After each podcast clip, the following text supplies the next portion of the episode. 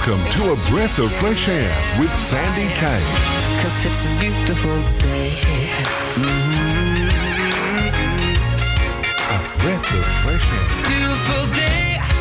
Oh, baby, any day that you're gone away. It's a beautiful day. Hello, and welcome to the show. I hope you've been enjoying a lovely few days since we last connected.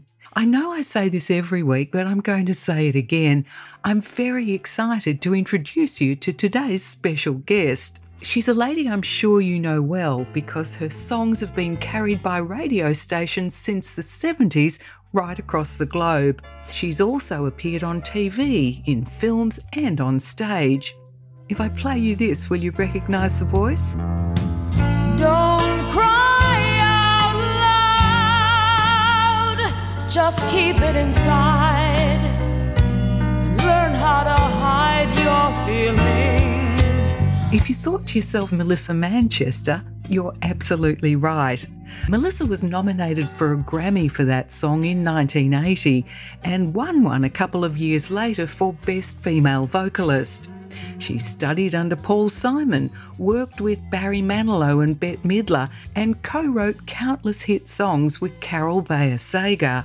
Today, she's still going stronger than ever. 50 years later, and has recently released her 25th album called Review. Melissa Manchester's certainly been one hell of a busy lady. I have. You know, I found the pandemic to be extraordinarily dramatic, but it put me in a deeply thoughtful space. It came to mind that in celebrating my 50th year at this career, I would re record several of my charted hits so that A, I could own the masters, which prior to this, the record companies have owned, and B, most importantly, to reflect what I have learned about these songs that have kept me company for so long, some of which I've written and some of which have been gifted to me by really talented friends. But the thing that I also incorporated, which I've learned from the stage, is that none of these songs fade. None of them. They all end, just like being on stage. I just think it's more satisfying. And I wanted that reflected in how these songs have evolved because part of the unexpected gift of these songs is that they have become mostly vehicles to help reflect how I've grown. I know more about these songs, even though I've written some of them a very long time ago. Baby cried the day the circus came to town. Cause she didn't want parades just passing by her.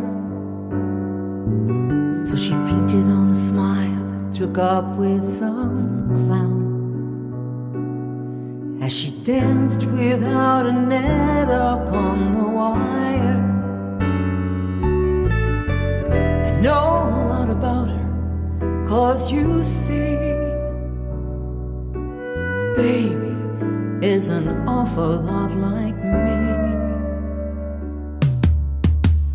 Don't cry out loud, just keep it inside.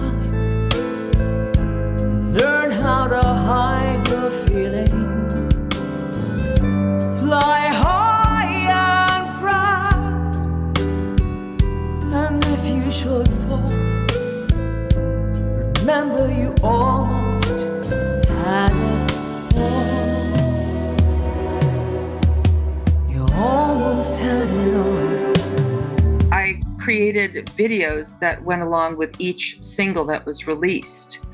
And I thought, because I'm an independent artist, I thought it would be an interesting way to keep the narrative going by releasing one single per month. What I did not expect was how many of these songs have grown into this time.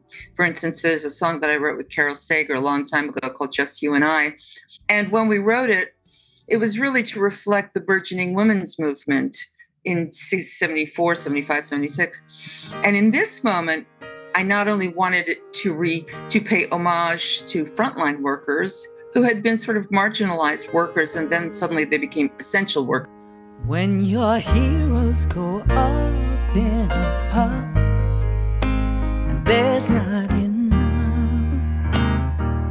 to hang on to, and the ones you would count call, they all fall down all around you. Then you've got to believe there's more. It is the reason we're put here for. There's just you and I.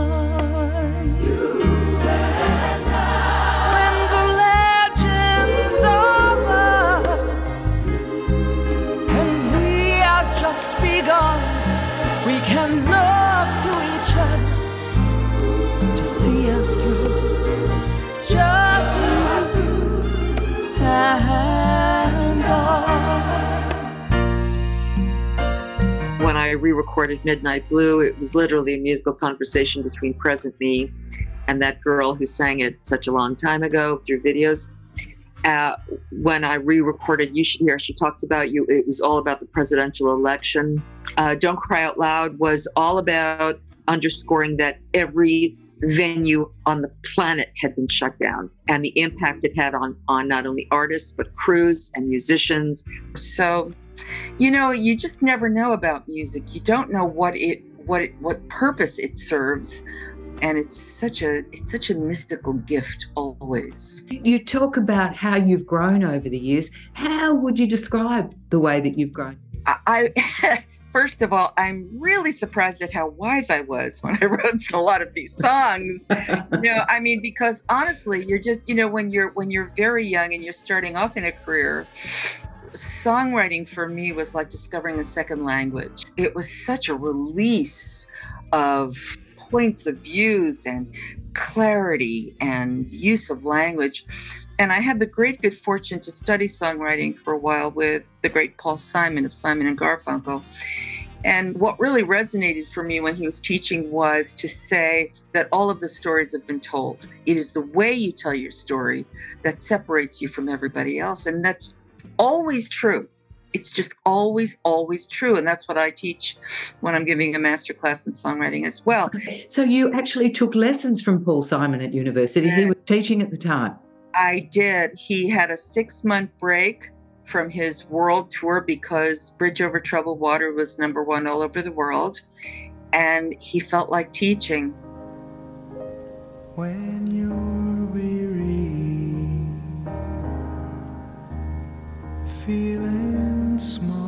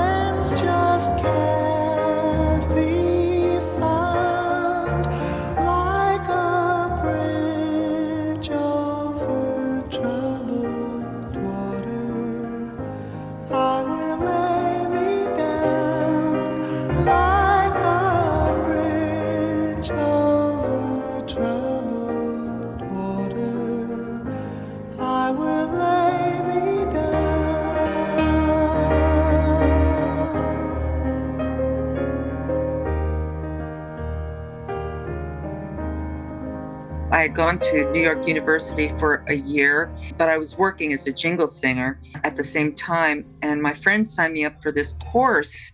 And this is long before social media. So this is just a scrap of paper on a bulletin board in a hallway that said songwriting and record production by Paul Simon. And we all looked at each other and saying, Of Simon and Garfunkel? Could that be? What would he be doing on East Seventh Street in the Village?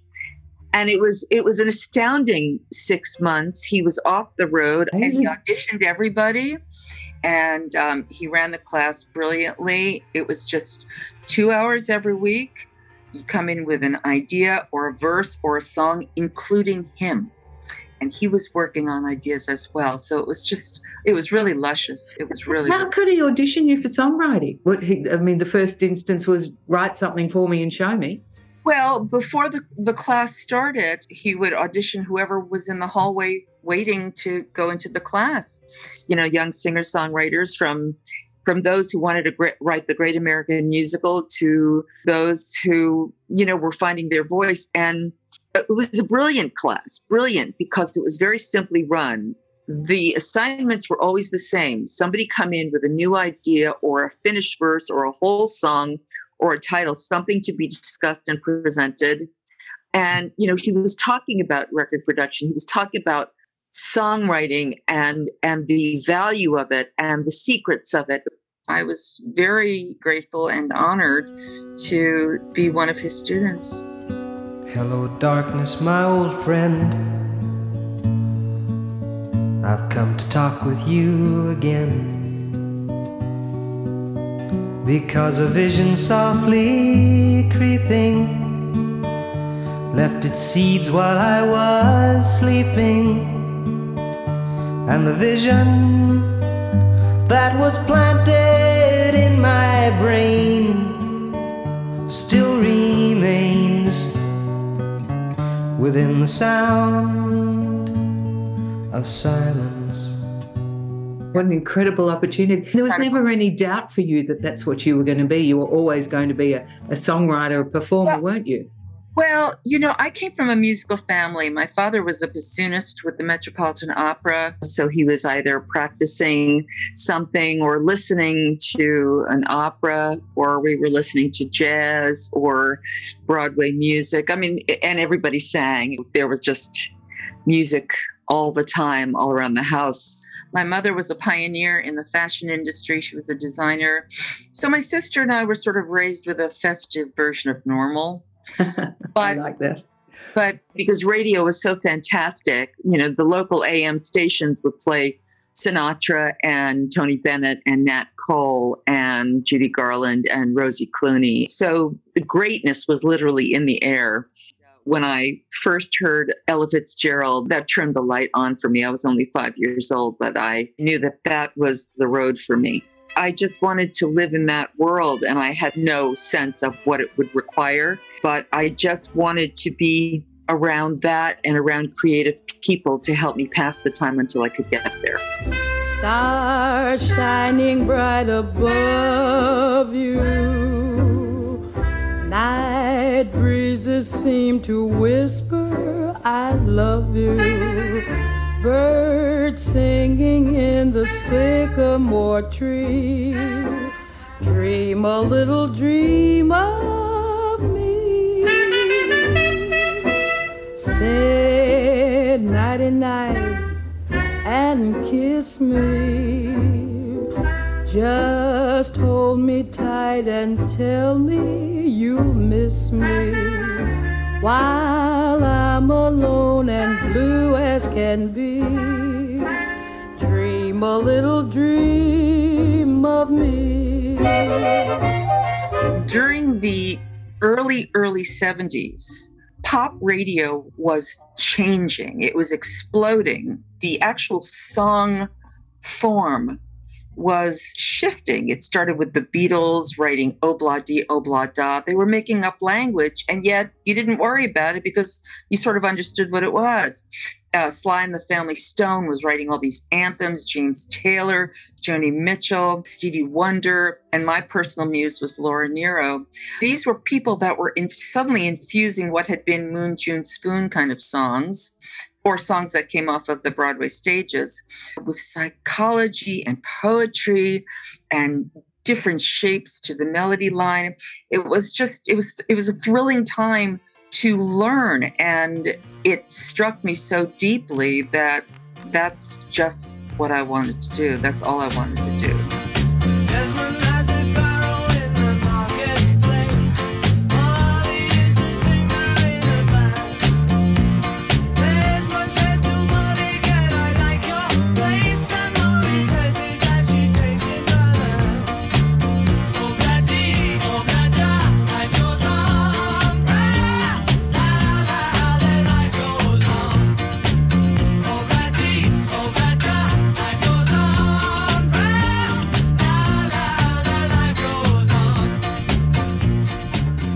In your early 20s then when you started playing around on, on the Manhattan club scene. And, Yes. Uh, you became Yes. friendly with people like Barry Manilow and Bette Midler who were doing same, I believe. Yes, well, we were, Barry and I were jingle singers. That's how we met. And the jingle singing experience was a really great education for performing because you have to learn how to think on your feet because the client for the jingle frequently doesn't know how to convey what they're actually trying to get, you know, as a result. So Barry and I were were jingle singers. The great Patti Austin were jingles was a jingle singer. Nick Ashford and Valerie Simpson, the great songwriters of, of Motown, were jingle singers. And, you know, we made a good living so we could all make our demos so we could submit them to the record companies. And it took me seven years to get a record deal, but I was paying hard dues. Like you said, I was paying playing in all of the clubs, I was playing in all the coffee houses of the colleges in the New York, New Jersey, Connecticut, Delaware area. And frequently I was playing with my back to the audience on a broken upright piano. Wow. yeah. And yes, and, and I met I met Bette through Barry. Did you ever feel like giving up during that time? I mean, seven years is a long time to try and achieve what you'd set out for. It must have Yes. it must have been hard. it was very frustrating because I could not figure out what I was missing. I just couldn't. I auditioned for everybody, and I, I, and in those days, of course, there were lots and lots of record companies, and that was the conventional wisdom that you sign with a record company. They sort of become your bank.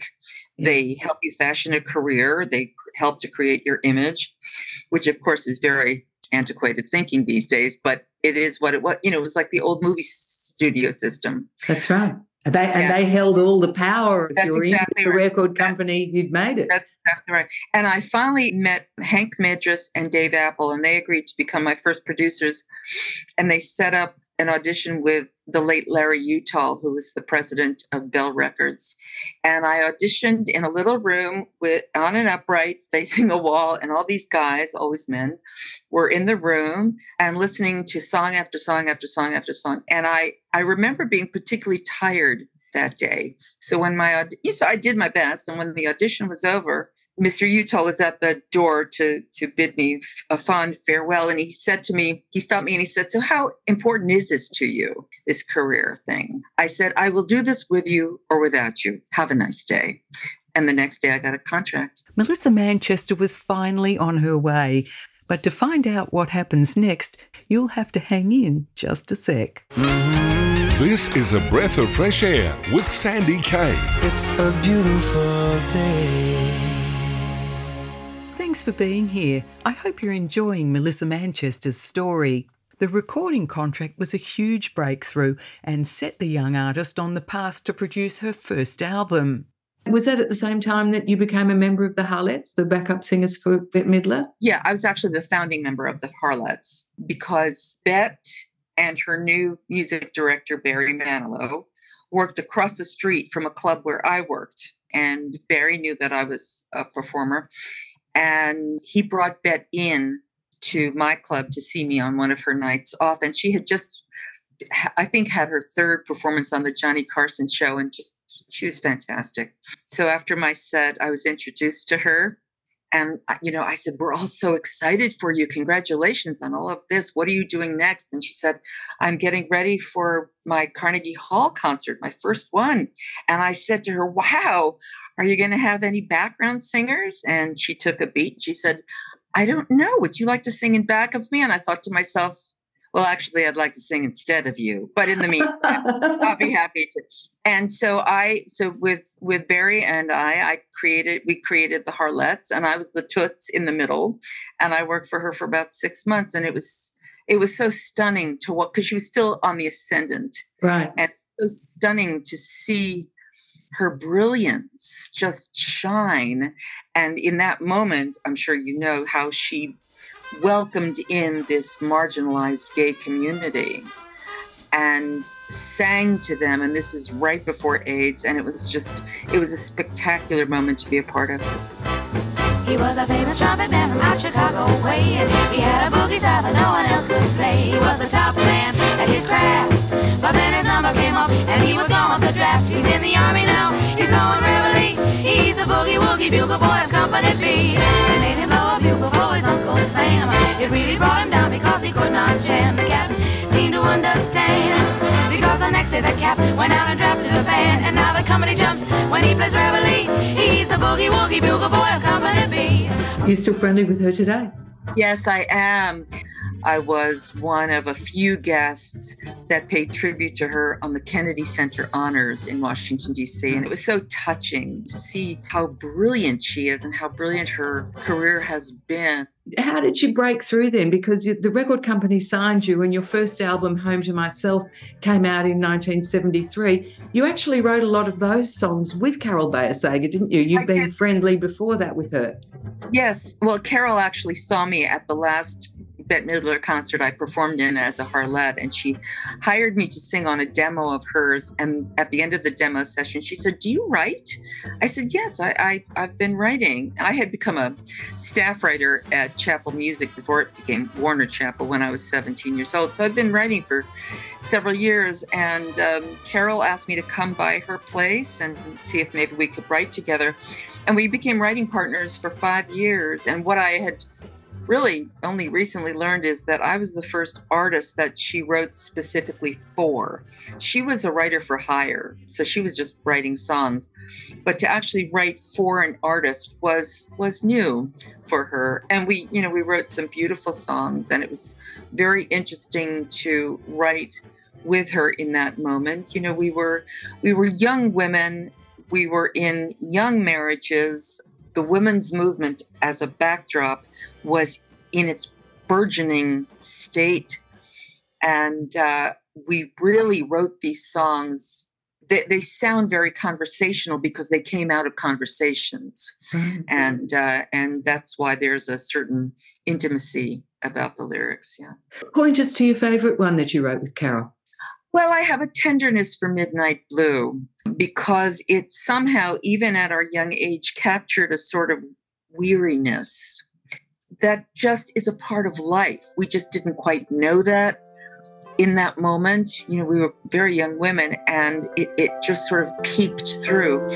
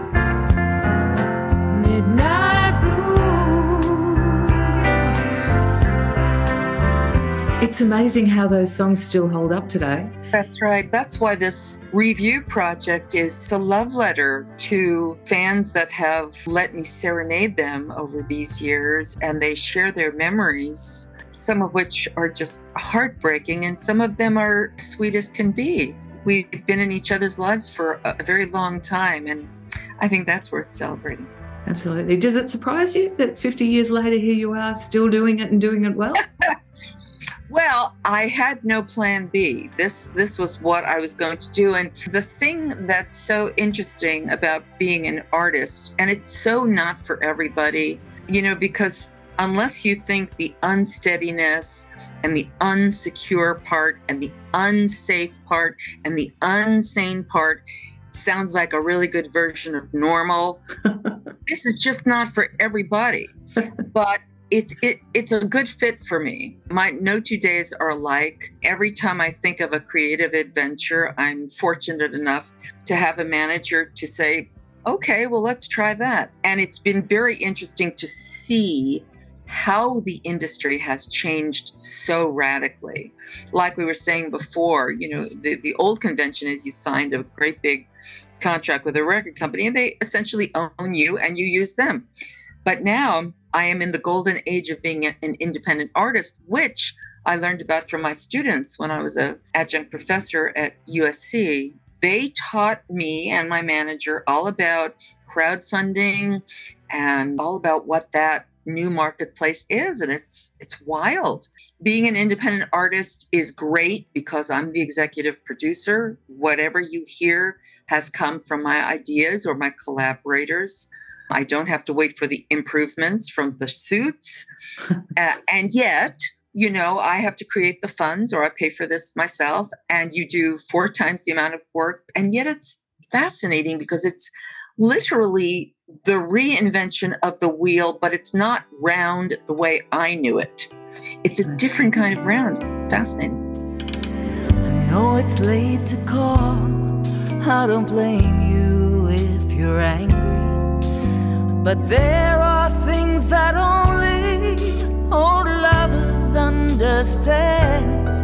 I remember rainy nights like this when we'd go to bed real early.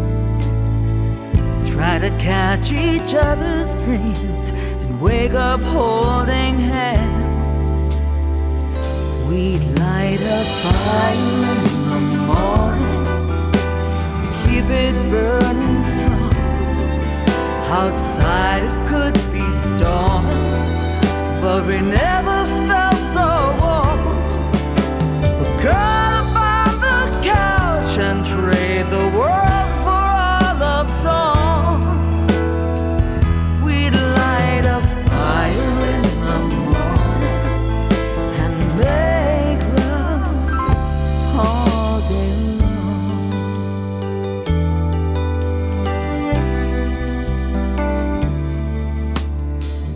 Have you actually crowdsourced this one? No, not this one. No, but my album, You Gotta Love the Life, and my last one, The Fellas, we had some crowdfunding and it was amazing. amazing. I didn't really understand what I was getting into. And your fans, they just sort of lean in and become like this village of aunties and uncles. At one point, I had to delay a release, and I, you know, I went on and I apologized and explained what was going on. And 201, they said, You just take your time. You just get this right. And I thought, What village have I stumbled into? This is wonderful. One so that really believes in you. Yes, it's very touching, very, very sweet. You mentioned the song Come In From the Rain in 1976. That one went on to be covered by a whole lot of artists, including yes. Captain and Tennille and Rosemary yes. Clooney, yes. Eydie Gormé, Cleo Laine, Peggy Lee, the, the list goes on and on. What was it about that song that they found so appealing? Come In From the Rain has become so, somewhat of a standard. I think it's my aria, and it's lovely. Why? Well, because it's um, it's like a play. You know, the song is one side of a conversation, and so the lyric has a kind of an arc to it. Well, hello there, good old friend of mine. You've been reaching for yourself for such a long time. There's so much to say no need to explain, just an open door for you to come in from the rain. It's a long road when you're all alone, and someone like you will always choose the long way home. There's no right or wrong, I'm not here to blame. Just want to be the one to keep you from the rain, from the rain, from the rain. And it looks like sunny skies. Now that I know you're alright. I am a member of what I call the bridge generation we were familiar with those pop standards that came from Broadway musicals that could not have been written unless there was a musical and a character to write for. It's just what it was. So it was in the tradition of Rodgers and Hammerstein and all of that. And then when the singer songwriter started to show up, there was still a sensibility in the air of what a long melody sounded like and what a long lyrical idea sounded like married to that long melodic line. And that was when songs were still melody driven. And Come In From the Rain is a melody driven song. What has happened over the years, starting in the early 80s, is that songs became rhythm driven. Huh. And in that spirit, melodies got shorter, phrases got shorter, and repeated and repeated and repeated, which is fine. It's just harder to develop ideas. There's a lack of lusciousness. Oh, uh, and depth, I dare say, too. And depth, exactly right. Exactly right. So, so that I think is the driving force of Come In From the Rain. Oh. The 70s continued, and you got to collaborate with Kenny Loggins and write his song with uh, Stevie Nicks, Whenever I Call You Friend, which was a smash hit. Yes. An amazing yes. song that turned out to be. Yes. Give us the backstory of that one. Who are you talking about? well, Kenny and I, in those days, televised award shows were showing up with alarming regularity. it was not just the Academy Awards or the Grammys. It then became the American Music Awards and the People's Choice Awards. But Kenny and I were frequently invited to present, and we were always paired up. And we would meet in the makeup room and we would sit in barber chairs and we were meeting every two weeks. And he finally turned to me and said, Can we meet in a room without a powder puff in between us? and so I invited him over to my home one evening. And in those days, you know, you wrote on a cassette on a boombox. So I had the piano, he had his guitar, he brought a bottle of wine. We wrote this song, Whenever I Call You Friend. He went into the night. I didn't see him again for quite a while. And in the last couple of years, I learned what happened when he left my home. He went to visit Michael McDonald from the Doobie Brothers. He played him his cassette of this song, and Michael's reaction was, It's okay. That's what I just learned. Because I brought my work cassette to the president of my record company, Clive Davis. And he listened to the song and he said, It's okay. And I said, Are you really? Kenny Loggins? Nothing? He said, Nah, that song's okay. And then Kenny went on and had this major hit with Stevie Nicks, and it was a blessing. He proved them all wrong. yeah. Whenever I call you friend, I begin to think I understand. Anywhere we are, you and I have always been. Ever and ever, I see myself within that's all I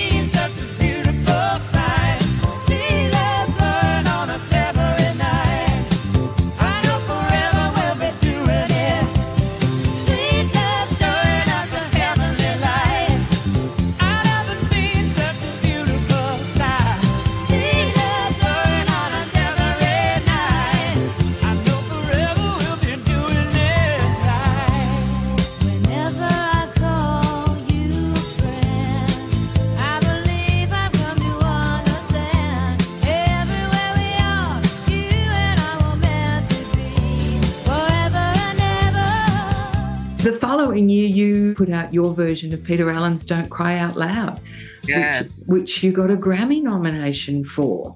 Yes, I did. It was so odd in retrospect because I would write with Carol Sager, then I'd leave her apartment, and then Peter would come in because they were writing partners as well. It never occurred to me to turn around and say, Why don't we write together?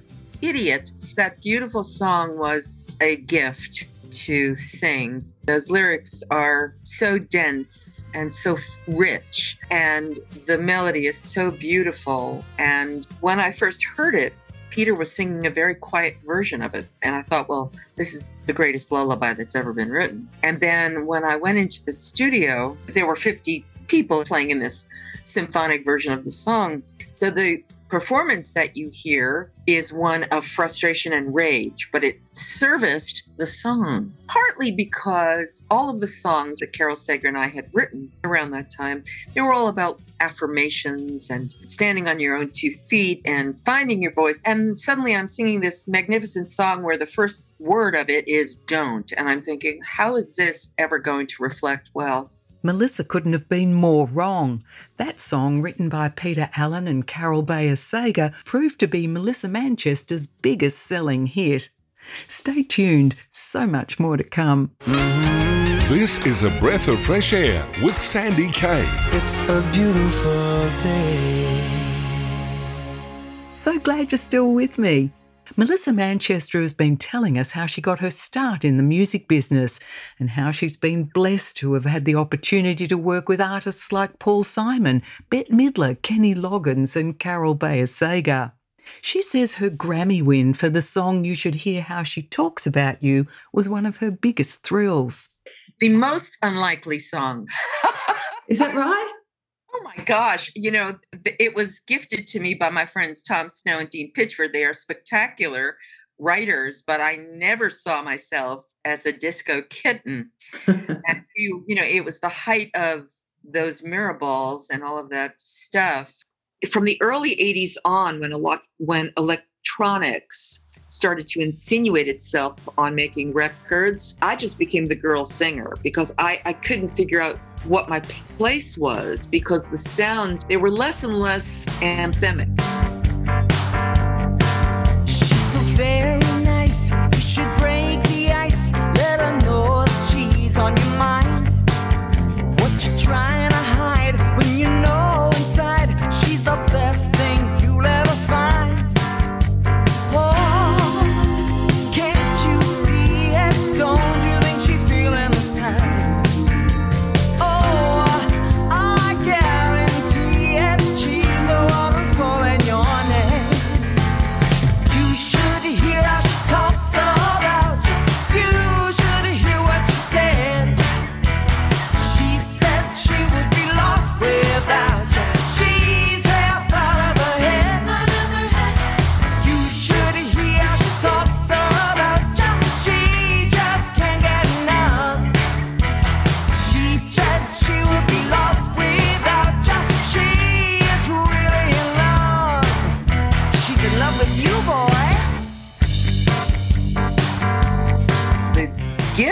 Of that song was, besides the song and the recognition, was that I had a chance to be produced by the genius Arif Mardin. He was he was so spectacular. His knowledge of any kind of music, his ability to go from one kind of music to another effortlessly. He understood composition.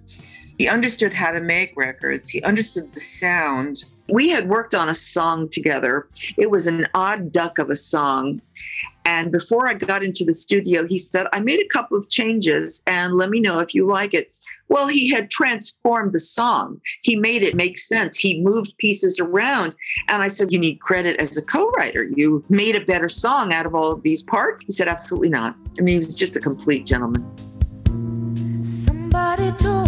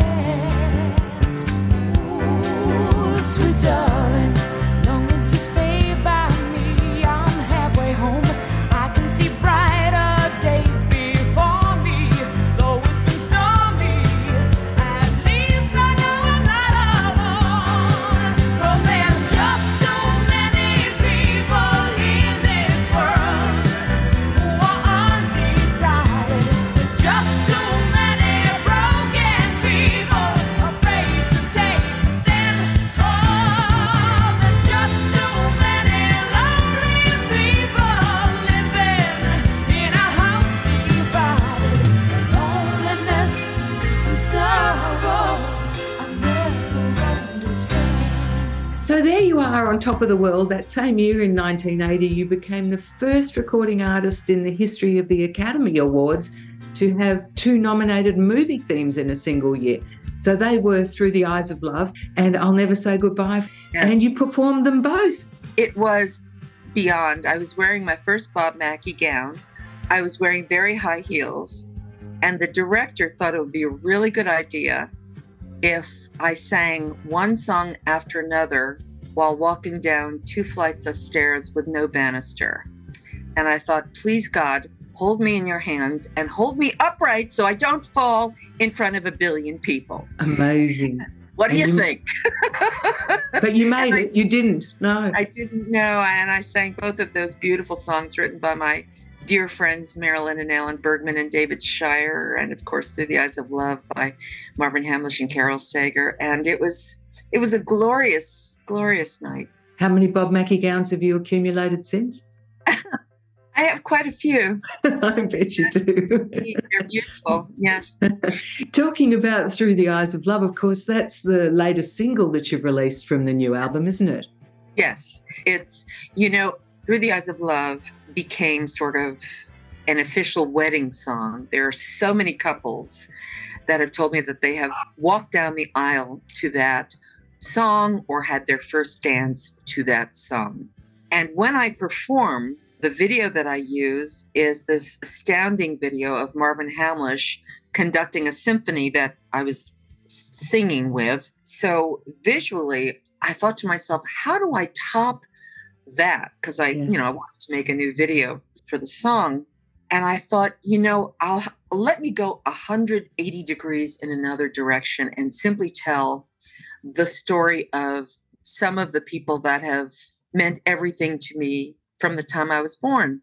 Not anybody you know, just folks, family and family friends, and friends that have become family.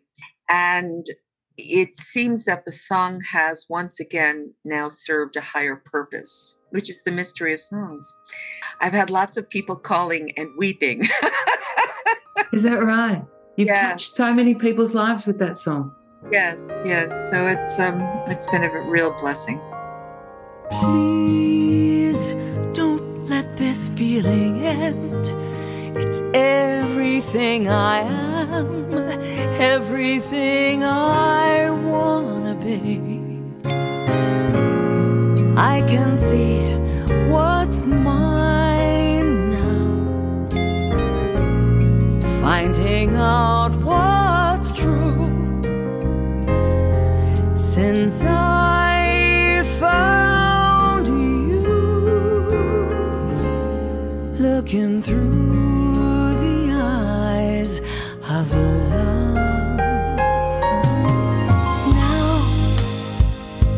can take my time, I can see my life as it comes up shining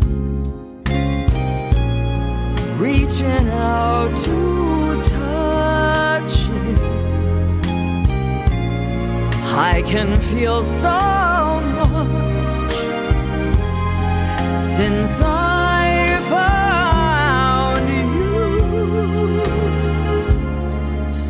looking through the eyes of love. What were Marvin and Carol writing about in Through the Eyes of Love? Well, they had been assigned to write a song for the film Ice Castles. And it was the story of this ice skater and her boyfriend. And during the course of the story, the ice skater has an accident and goes blind. And at the end of the film, we see her on the ice skating rink once again, finding the courage to skate. And her boyfriend is there. And of course, he's weeping, and everybody in the audience is weeping. But Marvin told me because I was very fortunate to be friends with Marvin, and he was a tremendous fellow. But he said that in watching the film before they had scored it, the image of her doing the skater doing her figure eights, it made him hear the notes da da da da da da da da da da da and that that's the opening those are the opening notes of the melody and of course carol part of the joy of writing with Carol is she has this uncanny ability to write a first line that makes the listener feel that they are listening in on the middle of a conversation. So you're pulled in right away emotionally. It's beautiful.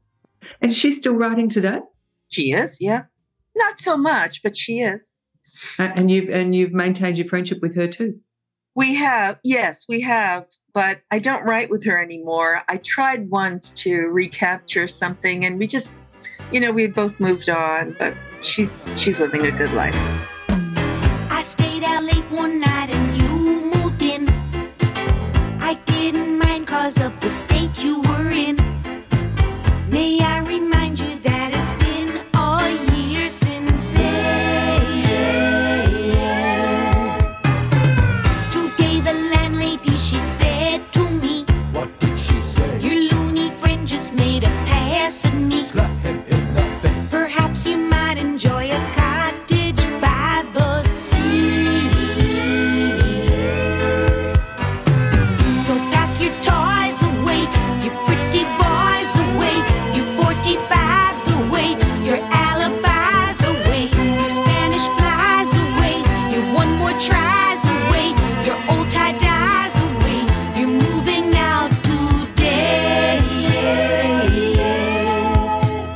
Had so many wonderful collaborators. I wrote a couple of songs with the great Bernie Taupin. And like Elton John has said throughout his decades of writing with Bernie, you never sit in a room with Bernie. I remember receiving his lyrics. One was called For the Working Girl. And it was the ultimate theatrical piece. It was three vignettes about women who who were working hard. And the level of language was so fantastic that I thought to myself, honestly, why don't I just put this in a lovely frame and hang it on the wall? I work in the chorus doing three shows a night, wearing fishnets and feathers under blinding white lights. I've served shorts to hard hats who had booze on their lips, been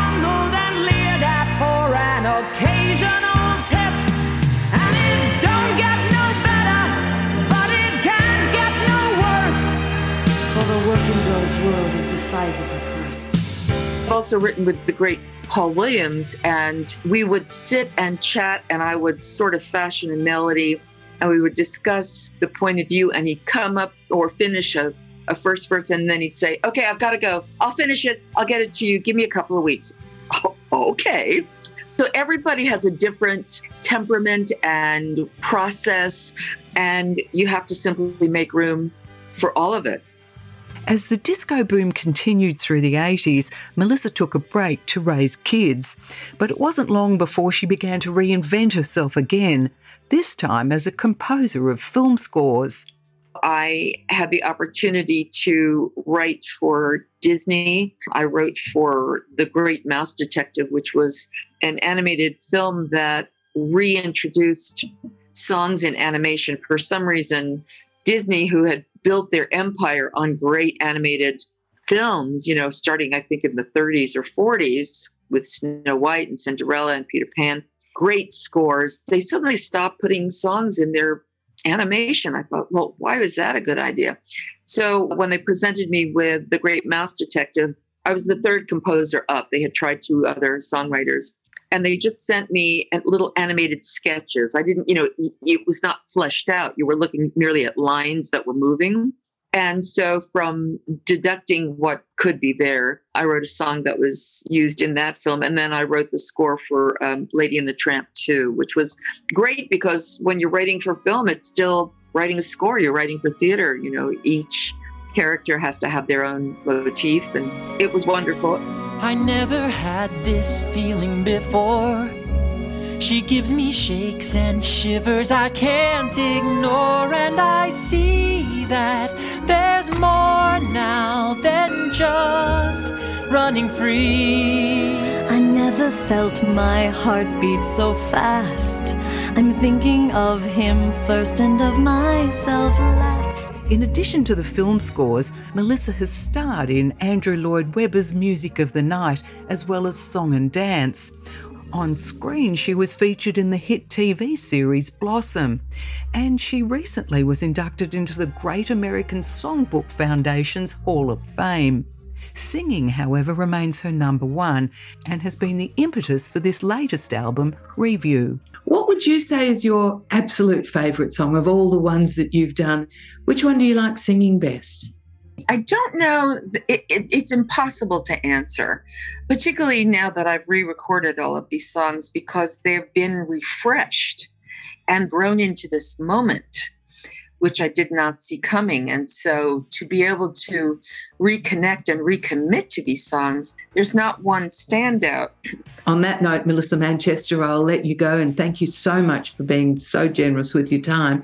It's an awesome album. I love the way that you've reimagined all of these classic songs. And I guess what you're going to do is pick up a whole new league of fans that, that weren't around when they first came out. I hope so. Thank you so much. It's been a joy talking with you. Thanks so much for your company today, too. If you'd like to check out any of the past shows, just search for A Breath of Fresh Air as a podcast on any of your favourite platforms. Time for me now to run. I'll look forward to being back in your company again, same time next week. Take care of yourself in the meantime, won't you? Bye now. Cause it's a beautiful day. Been listening to A Breath of Fresh Air with Sandy Kaye. Beautiful day. Oh, baby, any day that you're gone away. It's a beautiful day.